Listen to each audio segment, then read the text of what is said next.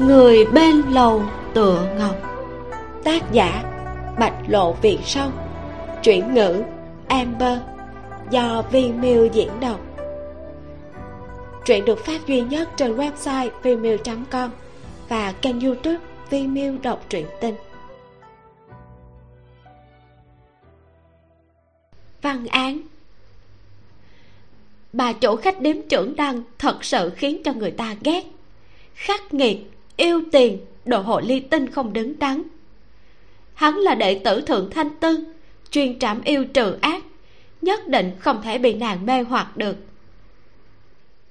Huyện lệnh tống lập ngôn và trưởng quầy lâu từ ngọc, người và yêu, ngàn đời dây dưa không dứt. Ngàn năm trước nàng gặp hắn, trong lòng nàng chỉ có hắn nhưng lòng hắn chỉ có đại nghĩa, bỏ nàng bơ vơ suốt ngàn năm, chờ từng kiếp hắn luân hồi. Nhưng bao nhiêu kiếp luân hồi, thì bấy nhiêu lần hắn vạch rõ ranh giới với yêu quái như nàng. Đến lần này, nàng sẽ không đốt đèn chờ hắn nữa. Đến lượt nàng để hắn đợi đợi hồ ly nhỏ của hắn. Chương một, có yêu quái.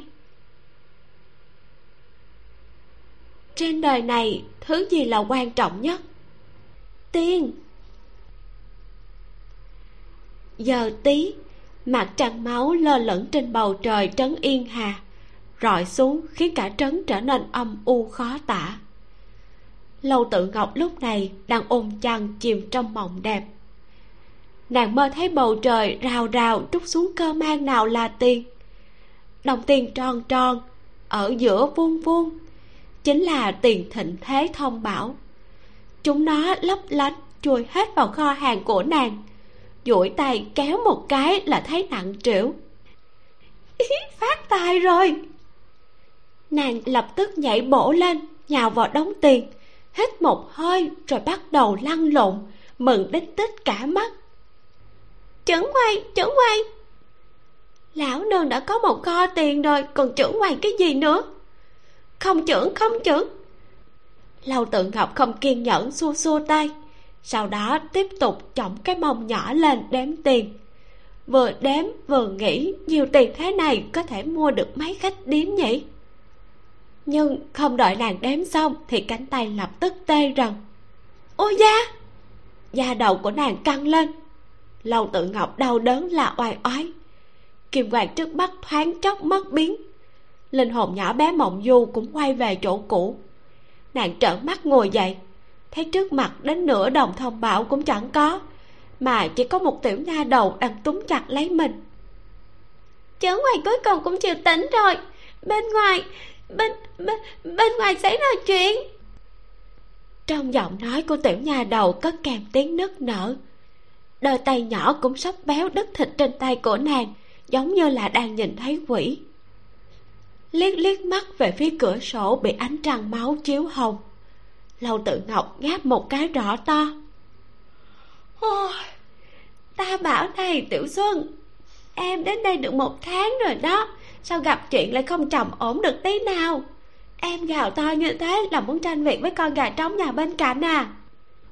À em hắn bên bên bên ngoài. Tiểu xuân gấp đến nỗi đầu đầy mồ hôi đầu lưỡi cũng liếu cả lại. Cô bác khoai chân múa tay nửa ngày mà vẫn không nói được gì. Vì thế, dứt khoát kéo lâu tự ngọc đến bên cửa sổ nhìn. Tối nay tiết tế thần, mỗi nhà trong trấn yên hà đều đóng chặt cửa. Sương mù bao phủ đường phố yên tĩnh, tạo ra màu sắc yêu gì gió cũng chẳng thấy đâu. Lâu tự ngọc đẩy cửa sổ ra một chút vừa lúc nhìn qua khe hẹp, thấy được cái cây ở ngã rẽ bên kia. Cái cây đó cao lớn, đang vào thời kỳ rụng lá. Dưới gốc cây là một đống lá nửa vàng nửa xanh rụng đầy, giống như hình người. Hả? Hình người?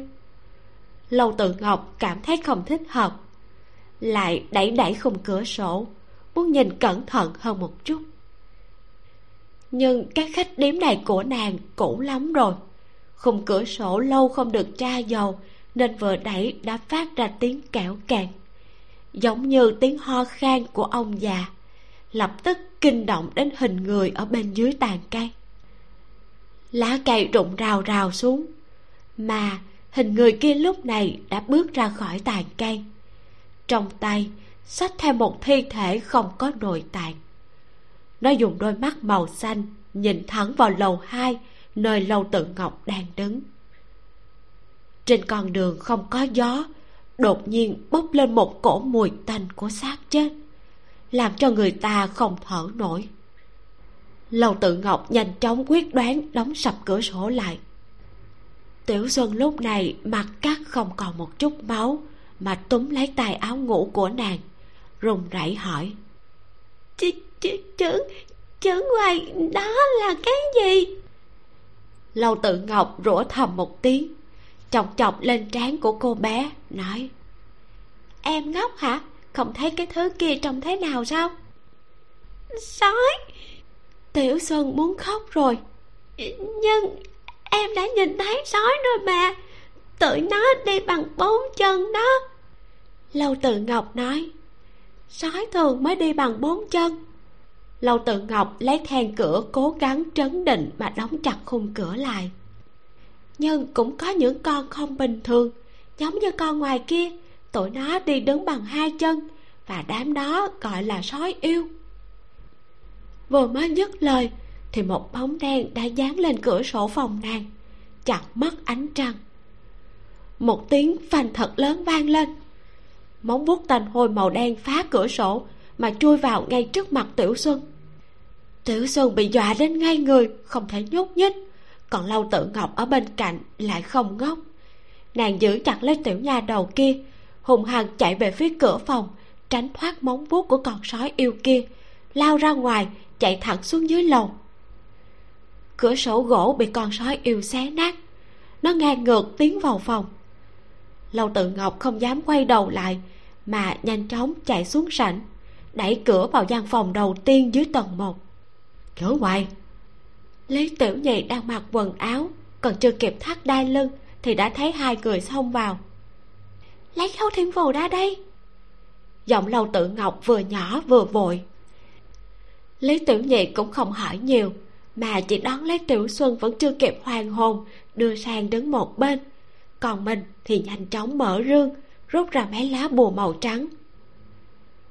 Trấn yên hà là trấn nhỏ gần hoang châu nơi giao hội của ba con sông. Ở phía bắc của kỳ đấu sơn, nên âm khí rất nặng. Lâu tự ngọc muốn ngừa vạn nhất, nên cũng chuẩn bị sẵn vài lá bùa. Dấu thiên phù là loại bùa phổ biến nhất, dùng để bảo vệ bản thân. Chỉ cần lấy nước bọt dán lên huyệt thiên linh là có thể che giấu khí tức, thoát khỏi tai mắt của yêu quái. Nhưng Lâu tự ngọc mới vừa dán bùa lên thì cánh cửa phía sau đã bị phá tan. Gió cuốn theo huyết tinh cuồn cuộn thổi tới, mang theo mảnh vụn cửa, khiến cho ba người trong phòng sợ đến nín thở. Con sói yêu này đang bị rụng lông. Lâu tự ngọc nhíu mày, hai mắt nhìn trầm trầm vào sợi lông sói đang đậu trên mũi mình. Có chút ghét bỏ mà nghĩ như thế. Nhưng giây tiếp theo con sói yêu kia lia cặp mắt màu xanh về phía nơi nàng đang đứng. Không thể nào? Lâu tự ngọc yên lặng nuốt nước miếng. Cảm thấy đây có lẽ là trùng hợp. Nàng đã dán bùa rồi, sao nó còn thấy nàng được chứ? Nhưng lúc nàng thử nghiêng đầu sang trái, thì con sói yêu trước mặt cũng liếc mắt sang trái. Dịch sang phải, thì nó cũng ngoẹo đầu sang phải. Lòng nàng trầm xuống lâu tự ngọc khóc không ra nước mắt. Bùa này hình như à, hỏng rồi thì phải. Lý tiểu nhị đinh bội phụ chủ quầy nhà bọn họ. Thứ dùng để bảo vệ mạng sống mà cũng ăn bớt tiền. Chạy mau! Không cần hắn kêu lâu tự ngọc đã dựa vào bản năng mà nhảy ra ngoài. Nhún người mượn lực ngạch cửa mà tung mình như mũi tên rời dây cung. Sát khí phía sau vội vàng đuổi theo nàng vừa trốn tránh, vừa nghiêng đầu, mơ hồ nhìn thấy đám răng nành sói trong cái mồm đỏ tươi. Cứu mạng! Bất chấp việc quấy nhiễu dân tình lúc nửa đêm, nàng vừa chạy vừa gào. Thân mình nhỏ yếu xinh xắn, nhảy nhót lung tung, liều chết tránh thoát khỏi móng vuốt của con sói yêu kia. Người bên trong khách điếm đều bị kinh động mà bừng tỉnh, sôi nổi cầm côn bổng chạy ra cứu người nhưng sói yêu kia cao bằng hai người thường. Cả người đều là gân cốt và cơ bắp trắng chắc. Cái đuôi còn lắc qua lắc lại. Một lắc này khiến cái bàn gỗ lê bị đập thành bột mịn. Mọi người nhất thời kinh ngạc đến mức không ai dám tới gần. Cái miệng to như bồn máu của con sói yêu đang ở ngay gần. Lầu tự ngọc thật sự không chạy nổi nữa. Chân cũng mềm nhũng cả người ngã vào trên cửa con sói yêu phía sau không hề do dự. Lập tức dương móng vuốt, muốn xé nàng thành hai nửa. Trong lúc nghìn cân treo sợi tóc, thì trước cửa bỗng nhiên truyền đến tiếng vang. Tiếng vang trong trẻo, sâu thẳm, giống như sương sớm rơi trên hồ nước, tạo ra gợn sóng nhộn nhạo. Nơi xa còn có tiếng sáo trúc lạnh lót, mang theo cơn gió quét qua trời đất lâu tự ngọc giật mình.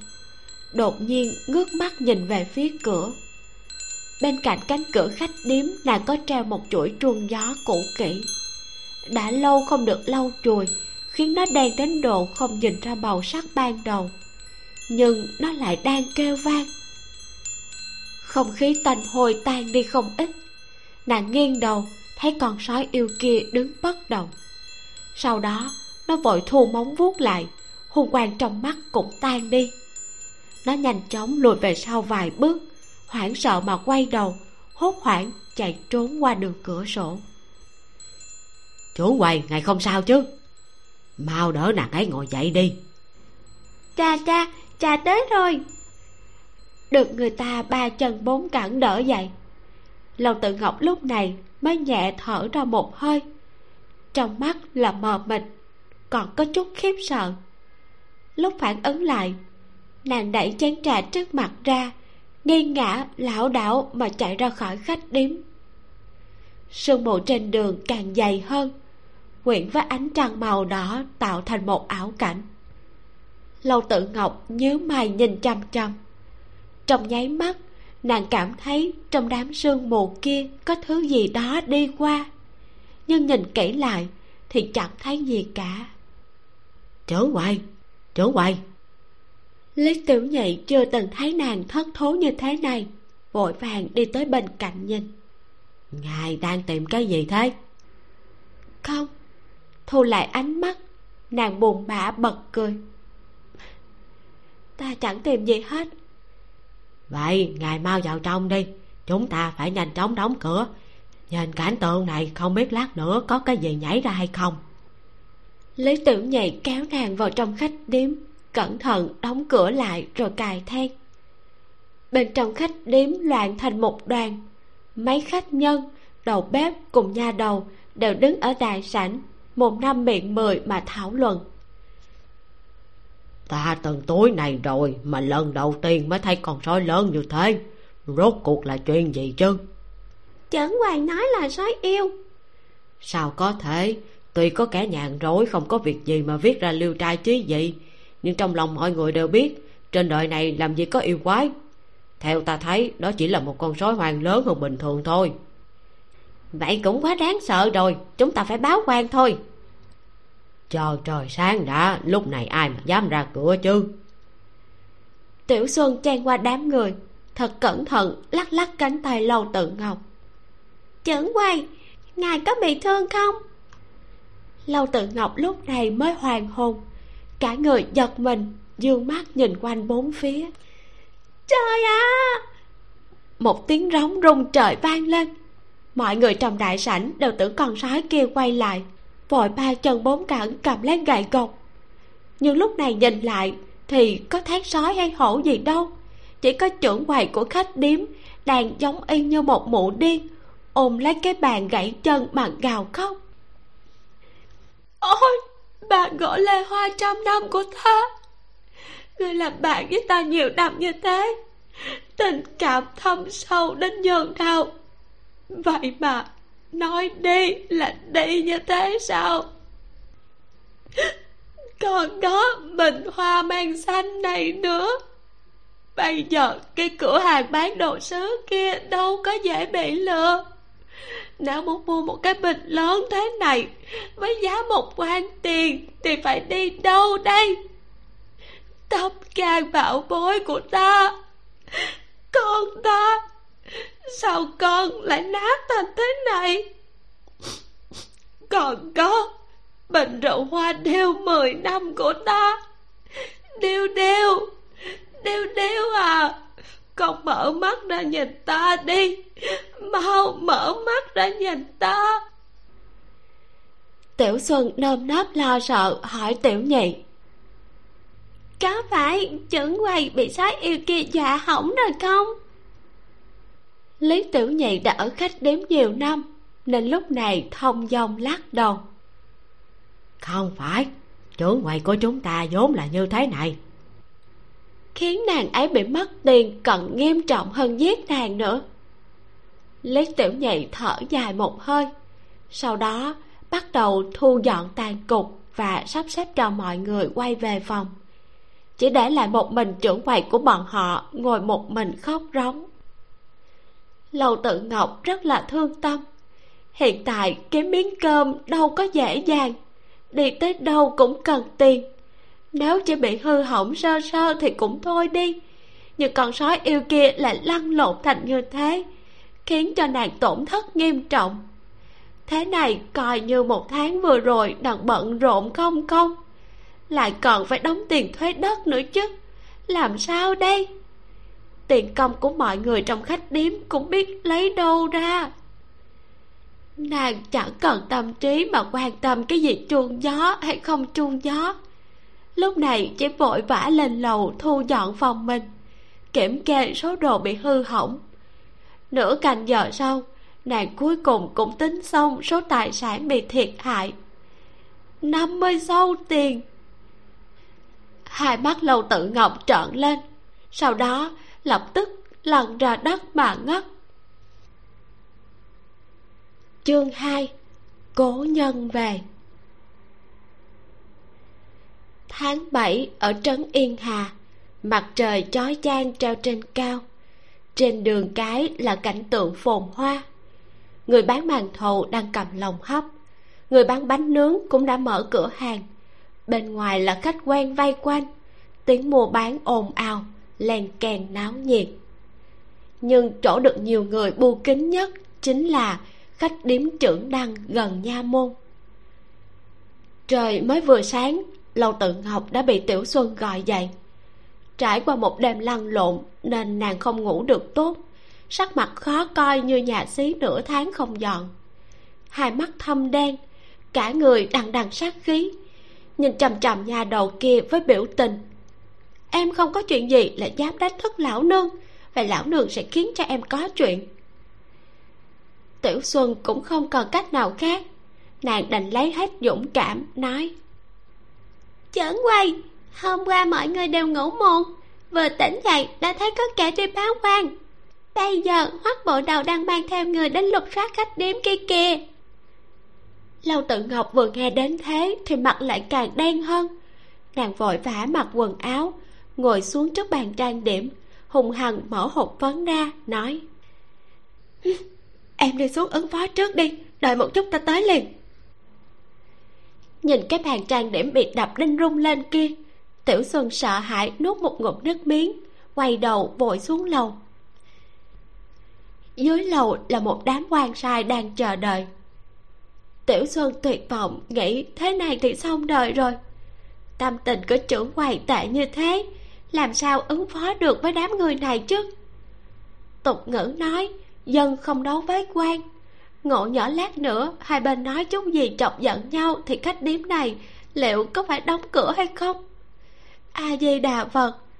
Nàng khó khăn lắm mới tìm được công việc này. Nàng không muốn về nhà uống gió tây bắc đâu. Cô nương trưởng quầy nhà các người đâu? Có người ngẩng đầu hỏi nàng một câu. Tiểu xuân nở nụ cười méo mó muốn tìm cái cớ cho nên nói. Ngày hôm qua trưởng quầy bị kinh hãi quá nên hôm nay thấy không thoải mái chắc là còn chưa dứt lời thì sau lưng nàng đã truyền đến tiếng mở cửa. Sau đó có người, ai nha? Cười một tiếng, lại như cơn gió lướt qua người nàng xuống cầu thang. Hoắc bộ đầu, ngài đã tới rồi. Trong đôi mắt phượng có ý cười lại mang theo oán giận. Lâu tự ngọc nhấc làn váy lụa gót sang uyển chuyển, đi đến trước mặt người kia, vỗ cây quạt tròn mà dỗi nói, ngài không biết đâu hôm qua cái khách điếm bé nhỏ này của ta đã gặp kiếp nạn lớn đó. Trang điểm tinh tế, phong tình vạn chủng. Người này có chỗ nào giống nữ nhân hung tợn đập hộp phấn ở trong phòng lúc nãy chứ? Đây quả thật đúng là tiên nữ hạ phàm mà vừa quyến rũ, vừa mềm mại. Hoắc bộ đầu vốn đang sụ mặt, nắm chặt đại đau cũng bị dăm ba câu này của nàng làm cho đỏ mặt lâu trưởng quầy, tại hạ tại hạ nhận được tin có người báo án. Ta biết, chuyện lớn như vậy làm sao có thể không báo án chứ? Nếu ngài đã tới, thì tiện thể xem xem khách điếm này của ta đã bị con sói hoang kia biến thành thế nào. Không biết quan phủ có hỗ trợ phí sửa chữa hay không? Nàng chớp chớp hàng mi dài, ủy khuất tố cáo đây cũng có thể coi là thiên tai mà đúng không? Không chống đỡ được vị trưởng quầy yêu mị này. Hoắc lương đỏ mặt nhìn chung quanh. Hò nhẹ một tiếng rồi lui về phía sau nửa bước nói. Tại hạ không nhận được tin báo án về con số hoang nào. Chỉ có người nói chỗ trưởng quầy có người chết cho nên tao mới tới. Tựa như xác minh lời của hắn một bộ khoái lúc này đi đến chắp tay bẩm báo bộ đầu ở hậu viện có phát hiện một khối thi thể. Ánh mắt của hoắc lương đột nhiên thay đổi hắn bước nhanh theo người kia. Lâu tự ngọc hơi mờ mịt. Thi thể ư? Hôm qua nàng còn chưa chết sao khách điếm này lại có thi thể chứ? Ờ, ừ, hả? Khoan đã thi thể? Lúc này lâu tự ngọc mới phản ứng lại cuốn quýt đuổi theo ra hậu viện thi thể của nam nhân bị sói yêu kia móc nội tạng đang treo trên tường bao của hậu viện khách điếm ở một tư thế quỷ dị. Cách mười bước đã ngửi thấy mùi tanh hôi khó ngửi. Đám bộ khoái vây quanh vài tầng. Thấy hoắc lương tới rồi thì lập tức nhường đường. Lâu trưởng quầy chắc ngài phải đi theo chúng ta đến nhà môn một chuyến rồi. Hoắc lương nhanh chóng đánh giá bốn phía mặt mày nghiêm túc nói khách đêm này cũng tạm thời phải niêm phong lại để giữ vững hiện trường. Lâu tự ngọc nóng nảy cãi. Đây là do con sói yêu kia ngậm tới ngày hôm qua mà cũng đâu phải hắn chết ở chỗ chúng ta. Nếu niêm phong khách điếm thì sau này ta còn buôn bán làm sao được? Ta mong trưởng quầy thứ lỗi. Ta chính là thấy các người không thông cảm cho ta. Lầu tự ngọc dậm chân. Chẳng lẽ không còn có biện pháp nào khác sao hoắc bộ đầu khó xử nhìn nàng thấp giọng nói. Không phải ta không nể tình nhưng ngài không biết huyện lệnh mới của chúng ta mới đến hôm qua. Trong trấn lại xảy ra chuyện lớn như thế làm sao chúng ta có thể qua loa được? Huyện lệnh mới ư? Lâu tự ngọc hơi giật giật khóe miệng. Trong lòng không ngừng than trời trách đất. Thôi xong rồi quan mới nhậm chức thường muốn ra uy vậy nàng không phải là miếng mồi ngon cho người đưa ra làm ví dụ điển hình hả? Đến lúc vụ án được định ra, thì cả cái trấn này đều sẽ biết. Vậy còn ai dám đến khách điếm của nàng nghị trân nữa chứ? Nàng đảo mắt, sau đó kéo hoắc lương sang một bên, tránh để người khác nghe thấy, sau đó cười nịnh nọt nói, đại nhân à ngài cũng biết một cô nương bơ vơ không nơi nương tựa như ta, làm ăn buôn bán đâu có dễ dàng. Ngài cũng là người ân cần, hay ngài giúp ta một lần này nha. Nói xong, nàng nhịn đau, móc túi tiền ra, nhắm mắt, nhét vào trong tay áo của hắn. Mặt của hoắc lương đỏ lên, cuốn quýt trả tiền lại cho nàng. Trưởng quầy đừng làm thế nếu có thể giúp thì ta sẽ hết sức, nhưng chuyện lớn như thế. Đại nhân đừng có sốt ruột, ta đã có một cách. Lâu tự ngọc hiếp mắt cười, trong bữa đáng yêu vừa quyến rũ. Nhưng phải làm phiền ngài một chút rồi. Vẻ mặt của hoác lương mờ mịt nhìn nàng. Khách điếm trưởng đăng bị những người không hiểu chuyện vây quanh chỉ chỉ trỏ trỏ, bàn luận sôi nổi tiểu xuân nôn nóng ngó lên trên lầu. Sau đó kéo tay áo của lý tiểu nhị, hỏi, trưởng quầy làm cái gì thế? Ta làm sao biết được? Lý tiểu nhị liếc nhìn ngoài cửa sổ, thổn thức nói, ta chỉ biết chuyện này mà bị phóng đại ra, thì chúng ta chỉ có nước đóng cửa về quê thôi. Vậy chúng ta phải làm cái gì đi chứ? Đâu có thể cứ chờ đợi như thế được lý tiểu nhị nói. Ngươi cứ chờ đi. Người yêu cái khách đếm này nhất chính là chủ quầy của chúng ta. Mà người thông minh nhất chỗ này cũng là nàng ấy. Nếu nàng không có nghĩ ra cách gì thì chúng ta đều xong đời. Nhưng mà nếu nàng nghĩ ra được cách. Hắn còn chưa nói xong thì cửa trên lầu đã mở. Lầu tự ngọc ôm một đống vải đỏ bước nhanh xuống dưới lý tiểu nhị thấy thế thì cười thoải mái nói. À nếu nàng có cách thì chúng ta nhất định có thể vượt qua kiếp nạn này. Tiểu xuân ngay người nhìn trầm trầm động tác của lâu tự ngọc. Chỉ thấy nàng tự nhiên hào phóng đi ra khỏi cửa lớn của khách điếm. Nở nụ cười xinh đẹp với mọi người vây quanh. Sau đó đột nhiên rủ đóng vải đỏ đang ôm trong ngực ra mảnh vải lập tức mở ra. Từng nét chữ có lực được phô bày. Gió thổi khiến tấm vải phấp phới. Mừng tân huyện lệnh đến. Khách điếm trưởng đang mở tiệc đón tiếp. Treo miếng vải đỏ đó lên cửa. Lầu tự ngọc còng gối hành lễ với bên ngoài. Sau đó cười nói. Huyện lệnh đại nhân mới đến nhậm chức đã chọn trúng khách điếm trưởng đăng của ta sắp tới, ngài ấy sẽ tới kiểm tra, khảo sát, tiện thể tìm hiểu dân tình. Vì vậy, mấy ngày này, khách điếm không thể đón tiếp các vị lão gia được. Nếu có chỗ nào không phải, mong bà con thông cảm. Mọi người ở cửa đều ồ lên kinh ngạc, cảm thán không dứt. Có điều, gió chiều nào xoay chiều ấy chính là bản lĩnh trời sinh của con người lúc nhìn thấy rõ chữ viết trên mảnh vải kia, mọi người không có chút nghi ngờ nào mà trăm miệng một lời chúc mừng. Lâu tự ngọc khiêm tốn nhận lời nịnh hót của bọn họ, sau đó gật đầu với mấy bộ khoái đứng bên cạnh. Tiểu bộ khoái bằng vẻ mặt bội phục mà nhìn nàng, rồi lập tức dẫn người đi lên canh gác ở cửa ra vào của khách điếm, đồng thời giải tán mọi người ngay khi mọi người tan hết, mặt của lầu tự ngọc lập tức đen lại. Nàng quay đầu lại nhìn vào đại sảnh. Sau đó, buồn rầu xoa thái dương, ra hiệu cho lý tiểu nhị thu mảnh vải đỏ kia lại. Lý tiểu nhị cười hi hi nói hai chỗ ngoài thật đúng là có cao kiến. Biện pháp cao siêu thế này mà ngài cũng nghĩ ra được thậm chí biến chuyện xấu đều thành chuyện tốt. Đừng có đắc ý quá sớm. Đây chẳng qua là kế sách tạm thời. Chuyện xấu còn đang ở hậu viện kia kìa. Lâu tự ngọc thở dài.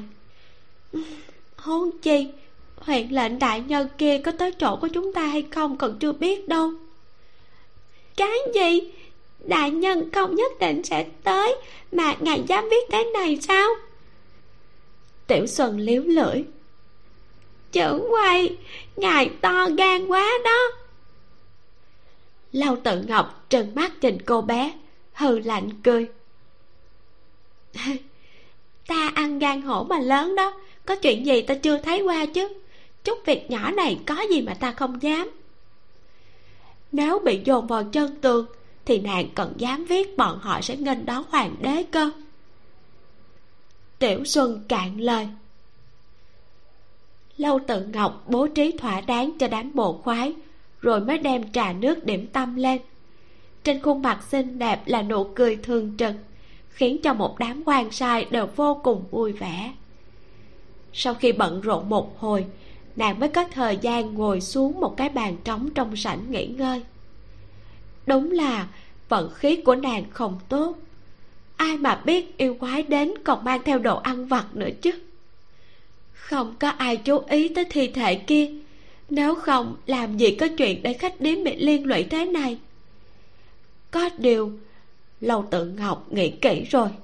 Nếu huyền lệnh kia không chịu đến đây, thì nàng vẫn có thể nói với bên ngoài là, được huyện lệnh đại nhân ưu ái, đến nhà môn nhận lễ ấn nộp thuế của hộ lớn. Sau đó quang minh chính đại mà đi với hoắc bộ đầu. Ít nhất thì thành danh của khách điếm cũng sẽ không bị tổn hại.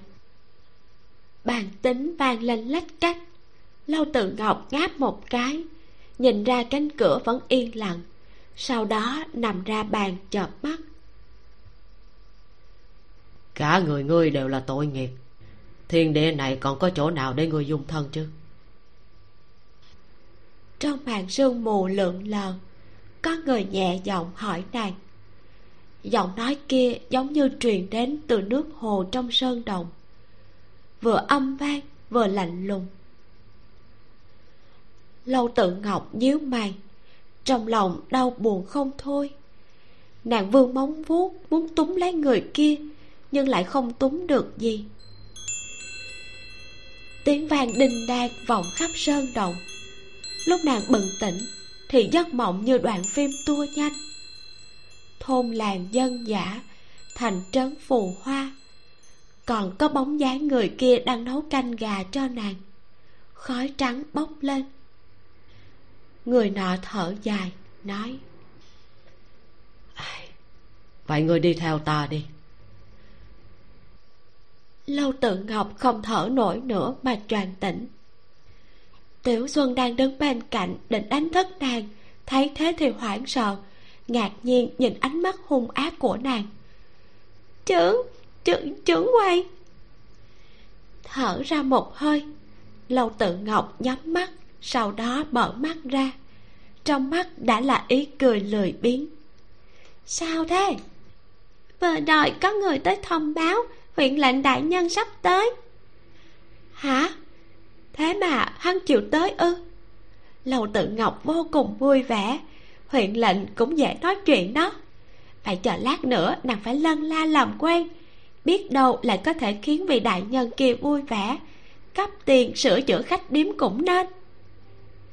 Nàng cầm gương, sửa sang lại diện mạo sau đó lâu tự ngọc nhấc váy, đi ra cửa lớn chờ người trong lòng nàng còn nghĩ trăm câu để ca ngợi vị thanh thiên đại lão gia này. Sau nửa nén hương, có xe, có ngựa dừng ở đầu phố. Một chiếc ủng dẫm lên ghế con cạnh xe. Sau đó là vạt áo bào màu xanh lộ ra. Lâu tự ngọc lập tức đi qua đón. Quy quy cũ cũ mà hành lễ. Sau đó cong mắt cười được đại nhân quan tâm, quá thật. Đôi mắt nàng chợt nhìn thẳng vào đôi con ngươi tĩnh lặng như hồ sâu.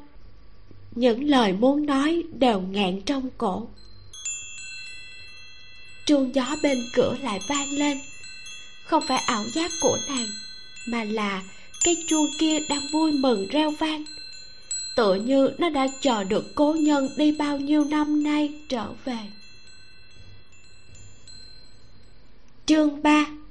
Trên đời này không có yêu quái. Hoang châu ở biên cảnh phía tây bắc của đại tống.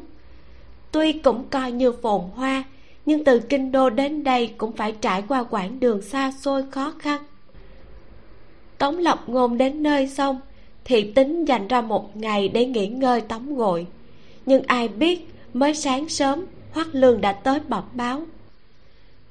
Đại nhân ở khách điếm trưởng đăng tại lân phố phát hiện thi thể của lưu gia sư mất tích mấy ngày trước. Người chết ấy à cũng chẳng phải việc hiếm lạ gì. Hắn đã gặp nhiều nhưng không ngờ là hoắc lương lại nói. Nhưng trưởng quầy của khách điếm kia không chịu tới huyện nhà. Nàng ta nói mình có một vụ án lớn nhất định phải bấm báo với đại nhân ở khách điếm. Tống lập ngôn cảm thấy buồn cười nói trưởng quầy không chịu tới, thì các người cứ mặc nàng ta sao? Đao này chẳng nhẽ chỉ là đồ trang trí à? Hoắc lương chột dạ dời tầm mắt. Vị đại nhân trước mặt chỉ tầm hai mươi bốn, hai mươi lăm tuổi, da thịt non mịn, bộ dáng thanh tuấn, thoạt nhìn chính là một vị thiếu gia không biết sự đời. Nhưng không biết vì sao, tuy thời tiết đang nóng nực, mà trên người hắn lại có một tia âm lãnh khiến cho người ta sợ không nói nên lời.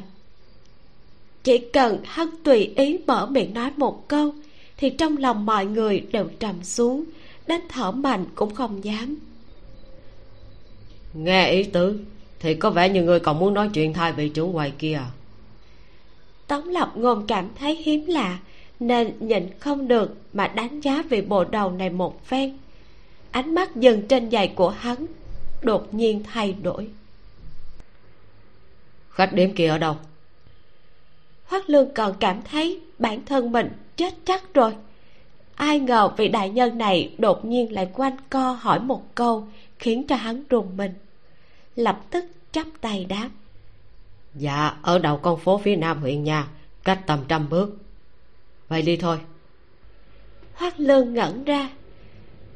Việc người này thay đổi thái độ thật là khó hiểu hoắc lương cúi đầu đi theo phía sau. Nhìn bóng dáng vị đại nhân kia, lặng lẽ bỏ thêm một câu, tâm tư khó lường, cùng với âm lãnh yên tĩnh, làm thành ấn tượng dành cho hắn. Cho dù là vị quan nào mới tới nhậm chức, cũng đều ở phủ đệ mấy ngày, tìm hiểu tình huống địa phương một chút mới đi khắp nơi thể hiện uy quyền. Đặc biệt là ở cái huyện phù ngọc trấn yên hà này đã có tám vị huyện lệnh tiền nhiệm, chết bất đắc kỳ tử. Theo lý thuyết thì người đến sau phải cẩn thận có thừa chứ nhỉ? Nhưng không biết vị tống đại nhân này là to gan không sợ chết hay là căn bản, hắn chẳng biết nơi này đã xảy ra chuyện gì, nên cứ thế nói đi là đi. Hắn lại cũng chỉ mang theo một tùy tùng, rồi hăm hở không chút e dè đi đến trước cửa khách điếm trưởng đăng. Nhưng mà, vị lâu trưởng quầy này bị làm sao thế? Ngày thường nàng ta là người linh hoạt, miệng lưỡi trơn tru. Thế mà đứng trước mặt đại nhân lại sững người. Nói cũng không hết câu, chỉ mãi nhìn chằm chằm vào đại nhân. Trong mắt của nàng ta có khiếp sợ, tức giận và cả một chút tuổi thân. Trưởng quầy à trưởng quầy hoắc lương cảm thấy không khí quá là quỷ dị, nên nhịn không được mà lên tiếng nhắc nhở. Lâu tự ngọc rũ mắt, nhanh chóng phục hồi. Sau đó ngước mắt, nở nụ cười như thường, nói, đại nhân thật là săn sóc con dân, đúng là phúc của bá tánh trấn yên hà. Mời đại nhân vào trong tống lập ngôn nhịn không được đánh giá người này. Hắn không ngờ trưởng quầy khách điếm lại là một nữ tử. Cho dù huyện phù ngọc là huyện lớn, buôn bán sầm uất, thì đa phần chỉ thấy nam tử ra ngoài làm ăn. Nữ nhân không tiền ra mặt, cũng không có đủ bản lĩnh và thủ đoạn để làm việc buôn bán. Nhưng vị trưởng quầy trước mặt này thoạt nhìn tự nhiên hào phong váy lụa vàng nhạt rất hợp với đai lưng màu đỏ tía đẹp mà không dung tục. Trên mặt nàng chỉ có chút son phấn, dung màu cũng không tệ. Trong tay nàng ta đang cầm một cuốn sổ, nửa mới, nửa cũ, thoạt nhìn rất hợp với thân phận, không có chỗ nào không ổn. Nếu như không phải nàng ta đang nói, thì đột ngột ngưng lại dùng ánh mắt phức tạp kia nhìn hắn thì tống lập ngôn cũng sẽ không quá để ý đến nàng ta. Nghe hoắc bộ đầu nói trưởng quầy có vụ án muốn bẩm báo sao? Hắn thu tầm mắt đi vào trong khách điếm. Lâu tự ngọc hít một hơi quay đầu đi theo hắn thấp giọng nói. Vâng đêm qua có sói hoang xâm nhập vào khách điếm còn mang theo một khối thi thể ta nghĩ nếu đại nhân không đến nhìn tận mắt thì sợ là sẽ không tin tưởng lý do của ta. Sói hoang ư? Tống lập ngôn ngẩng đầu. Trong khách điếm nửa cũ này có không ít dấu vết đánh nhau nhưng dễ thấy nhất chính là vết cào trên cây cột giữa nhà. Con sói kia hình dạng thế nào? Bẩm đại nhân ngoại hình của nó không khác gì sói thường nhưng nó cao bằng hai người đi thẳng bằng hai chân. Vừa nghe lời này hoắc lương đứng bên cạnh đã cười nói lâu trưởng quầy đừng có ăn nói vô căn cứ trước mặt đại nhân. Trên đời này làm gì có sói đi bằng hai chân chứ? Lâu tự ngọc chớp mắt vô cùng vô tội nói người trong cả khách điếm đều nhìn thấy mọi người có thể làm chứng. Hoác lương ngạn họng nhưng vẫn không tin lắc đầu. Nhỏ giọng nói với tống lập ngôn. Đại nhân có vài việc thuộc hạ muốn bẩm báo ngài trước mới thỏa đáng. Nói đi. Nghiêng người ngăn ánh mắt của lầu tự ngọc. Hoác lương hạ giọng nói. Vậy lâu chủ quầy này không phải là người xấu nhưng thích lải nhải tình chuyện yêu ma quỷ quái. Năm ngoái nàng ta cũng bị phát hiện lén lút lập tế đàn ở bên ngoài miếu thành hoàng tống lập ngôn nhướng mày. Con người đang lấy là nhìn qua mũi giày của hoác lương hỏi. Bụi đất trên giày của người là dính ở đâu thế? Không nghĩ tới hắn lại đột nhiên hỏi cái này. Hoắc lương nghi hoặc cúi đầu nhìn rồi đáp. Hôm nay thuộc hạ chỉ ở huyện nha và khách điếm trên đường cũng toàn cưỡi ngựa. Vậy thì được rồi. Tống lập ngôn phất tay áo. Người dẫn người đi nghiệm thi đi hoắc lương dài ra. Đại nhân ngài không đi xem sao? Nghiệm thi thì để tề mân làm đi có hắn ở đó là được. Vậy ngài tới chỗ này làm cái khỉ gì? Hoắc lương rất là muốn hỏi như vậy nhưng thấy bộ dạng của đại nhân rõ ràng là không muốn giải thích thì hắn chỉ đành nuốt lời xuống thành thật chắp tay lui ra. Tống lập ngôn quay đầu lại nhìn lâu tự ngọc hỏi trưởng quầy có thể kể tỉ mỉ chuyện hôm qua cho ta không? Lâu tự ngọc rũ mắt không nhìn hắn. Trên mặt vẫn là nụ cười thường thấy. Lúc ấy tiểu xuân cũng có mặt, để nàng ta bẩm báo ngài trước đã. Nếu đại nhân nghe xong vẫn còn nghi vấn, thì có thể hỏi nô gia cũng không muộn. Nói xong, nàng cong gối hành lễ, sau đó đẩy tiểu xuân lên không biết vì sao mà tống lộc ngôn cảm thấy một cổ địch ý. Vị trưởng quầy trước mặt tuy vẫn cười, nhưng đuôi lông mày cứng đờ, ngữ khí cũng không hề thân thiện. Vừa rồi nàng ta rõ ràng yên lặng nhìn mình chăm chăm nhưng bây giờ lại không thèm ngước mắt nhìn, thậm chí lùi về phía sau nửa bước, đứng qua một bên. Chẳng lẽ có ẩn tình gì sao? Hắn còn không kịp nghĩ nhiều thì vị tiểu cô nương bị đẩy lên kia đã mở miệng. Nô tỳ là tiểu xuân bẩm đại nhân đêm qua vào giờ tí, nô tỳ đi tiểu đêm. Nghe thấy bên ngoài khách điếm có tiếng kêu kỳ quái, nên ngó qua khe cửa, nhìn ra bên ngoài, thì thấy tống lập ngôn ổn định tinh thần, nghiêm túc nghe nàng kia kể xong chuyện đêm qua, lại đối chiếu với dấu vết trong khách điếm rất dễ dàng đã có kết luận. Các nàng không nói dối. Thật sự có sói vào trong khách điếm này. Chẳng qua, đó không phải là sói thường, mà là sói yêu. Sói yêu thích nhất là ăn tụy phổi và tim người. Đêm qua lại là tiết tư thần, âm khí rất nặng. Khả năng có yêu vật tham lam không khống chế được bản thân mà ra ngoài kiếm ăn nhưng theo lời của tiểu xuân, thì trưởng quầy này không những cứu nàng ta một mạng, mà còn thoát khỏi tay sói yêu sao? Tống lập ngôn lại nhìn về phía lâu tự ngọc. Người này nhỏ xinh, thoạt nhìn cũng không giống như người biết võ. Nữ nhân bình thường, vừa thấy sói yêu thì đã sợ mất mật. Sao còn có thể trấn định mà chạy trốn chứ? Lâu tự ngọc đang nhìn trầm trầm mũi giày của mình mà ngay người.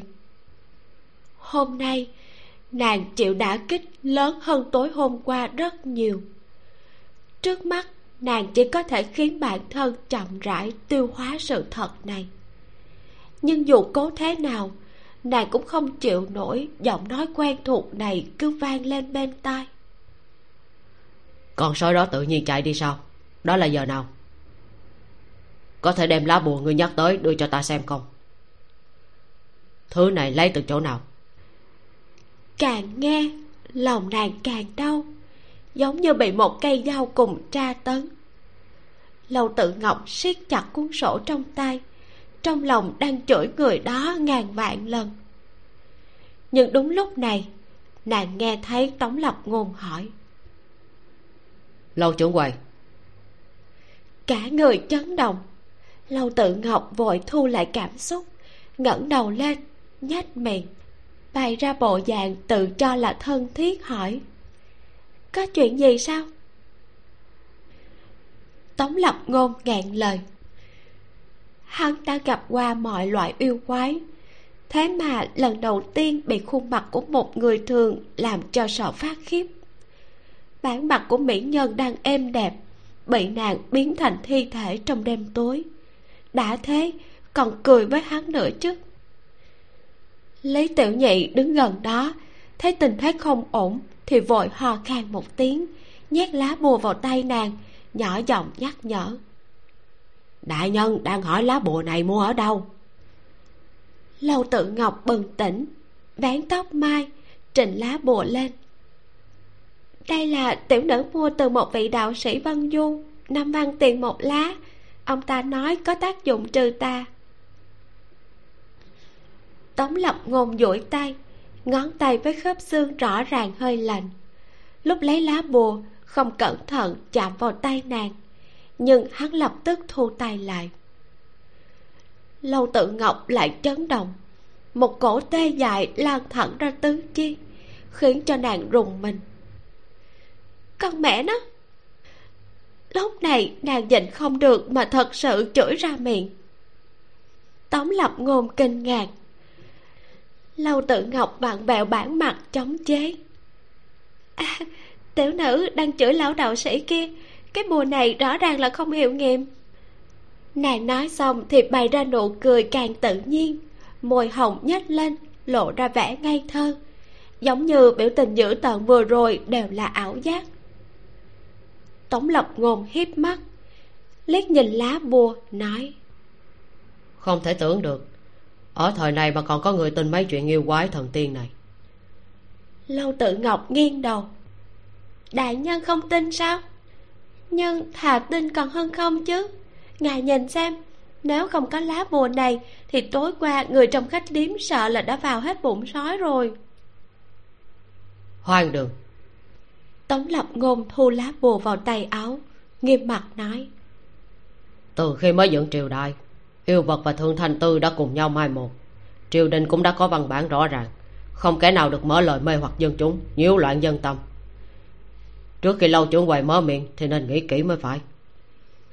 Lâu tự ngọc ngạn họng méo máu ngoan ngoãn cúi đầu. Đại nhân nói phải hắn dám ở đây mở to mắt nói dối. Nhưng nàng cũng chẳng muốn phản bác cứ gật đầu cho xong chuyện.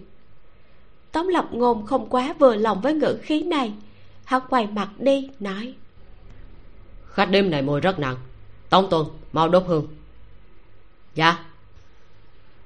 Một cây đàn hương nhìn có vẻ bình thường được cắm trước mặt thần tài trong khách điếm lâu tự ngọc lé mắt nhìn trong lòng thầm mắng người này nhiều chuyện, đã khiến thằng khó chịu mà còn đốt hương khiến cho thần tài của nhà nàng ngạt thở.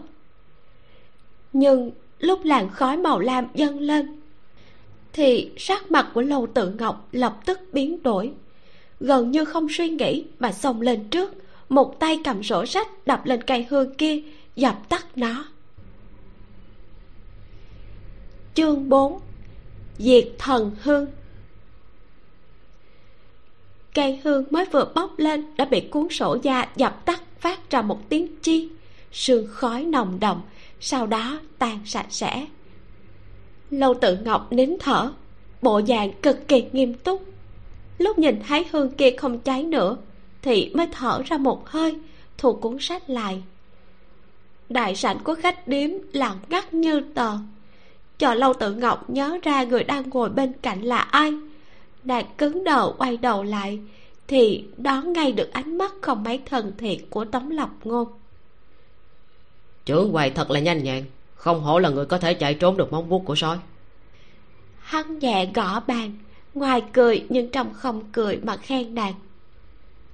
Lâu tự ngọc lập tức đổ một đống mồ hôi lạnh ôm sổ sách che trước người muốn giải thích. Mùi hương này nồng quá ta sợ sẽ có hại tới thân thể. Ở đây ta có đàn hương nhẹ nhàng hơn, có thể để cho đại nhân dùng. Ngài thấy sao? Nàng nói xong, liền vươn tay đi lấy hương. Nhưng lại bị tống lập ngôn túm lấy.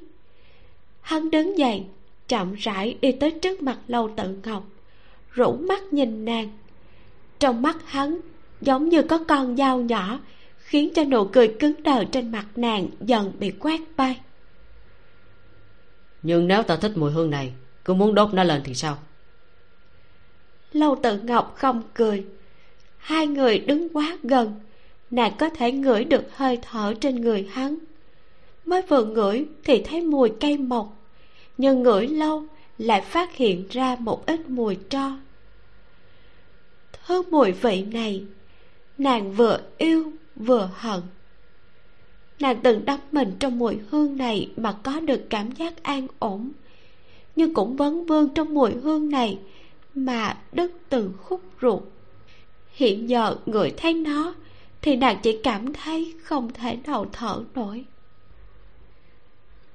Mặt lâu tự ngọc có chút trắng bệch, tay cũng hơi run. Nàng nghiêng đầu, cố gắng dùng ngữ khí bình tĩnh mà trả lời hắn bên trong huyện phù ngọc thì đại nhân là lớn nhất. Nếu đại nhân thích thì cứ đốt ta đâu cản được. Trực giác của tống lập ngôn nói cho hắn biết vị trưởng quầy này có vấn đề. Hơn nữa đó còn là vấn đề rất lớn. Trưởng quầy biết loại hương này sao? Hắn duỗi tay rút cây hương trước bàn thờ ra đặt trước mặt nàng lâu tự ngọc không nhìn hắn chỉ nghịch cuốn sổ trong tay nói sao có thể không biết chứ? Đây không phải là đàn hương ư? Cửa hàng bên cạnh đây có bán hương loại nào cũng có. Vậy à? Hắn gật đầu đem hương đưa cho tống tuân. Đôi mắt vẫn nhìn trầm trầm lâu tự ngọc vừa tìm tòi nghiên cứu vừa hoài nghi lâu tự ngọc làm bộ không phát giác ra. Cứ thế mà cúi đầu lật sổ sách. Ngọn khói màu xanh lại nổi lên khắp đại đường. Chỉ lát sau đã lan ra cửa sổ và cầu thang, đến hậu viện và lầu hai. Nếu như người ở đây có thể nhìn thấy khói của cây hương, thì họ sẽ cực kỳ ngạc nhiên. Một cây hương chỉ dài bằng nửa cánh tay thế mà, sương khói lại nhiều như thế. Tựa như thác nước trên núi cao lan ra, quay cuồng vui mừng và cuốn qua mỗi góc của sảnh đường, vô cùng hoành tráng. Nhưng ngoài lâu tự ngọc, thì không ai nhìn thấy làn khói đó.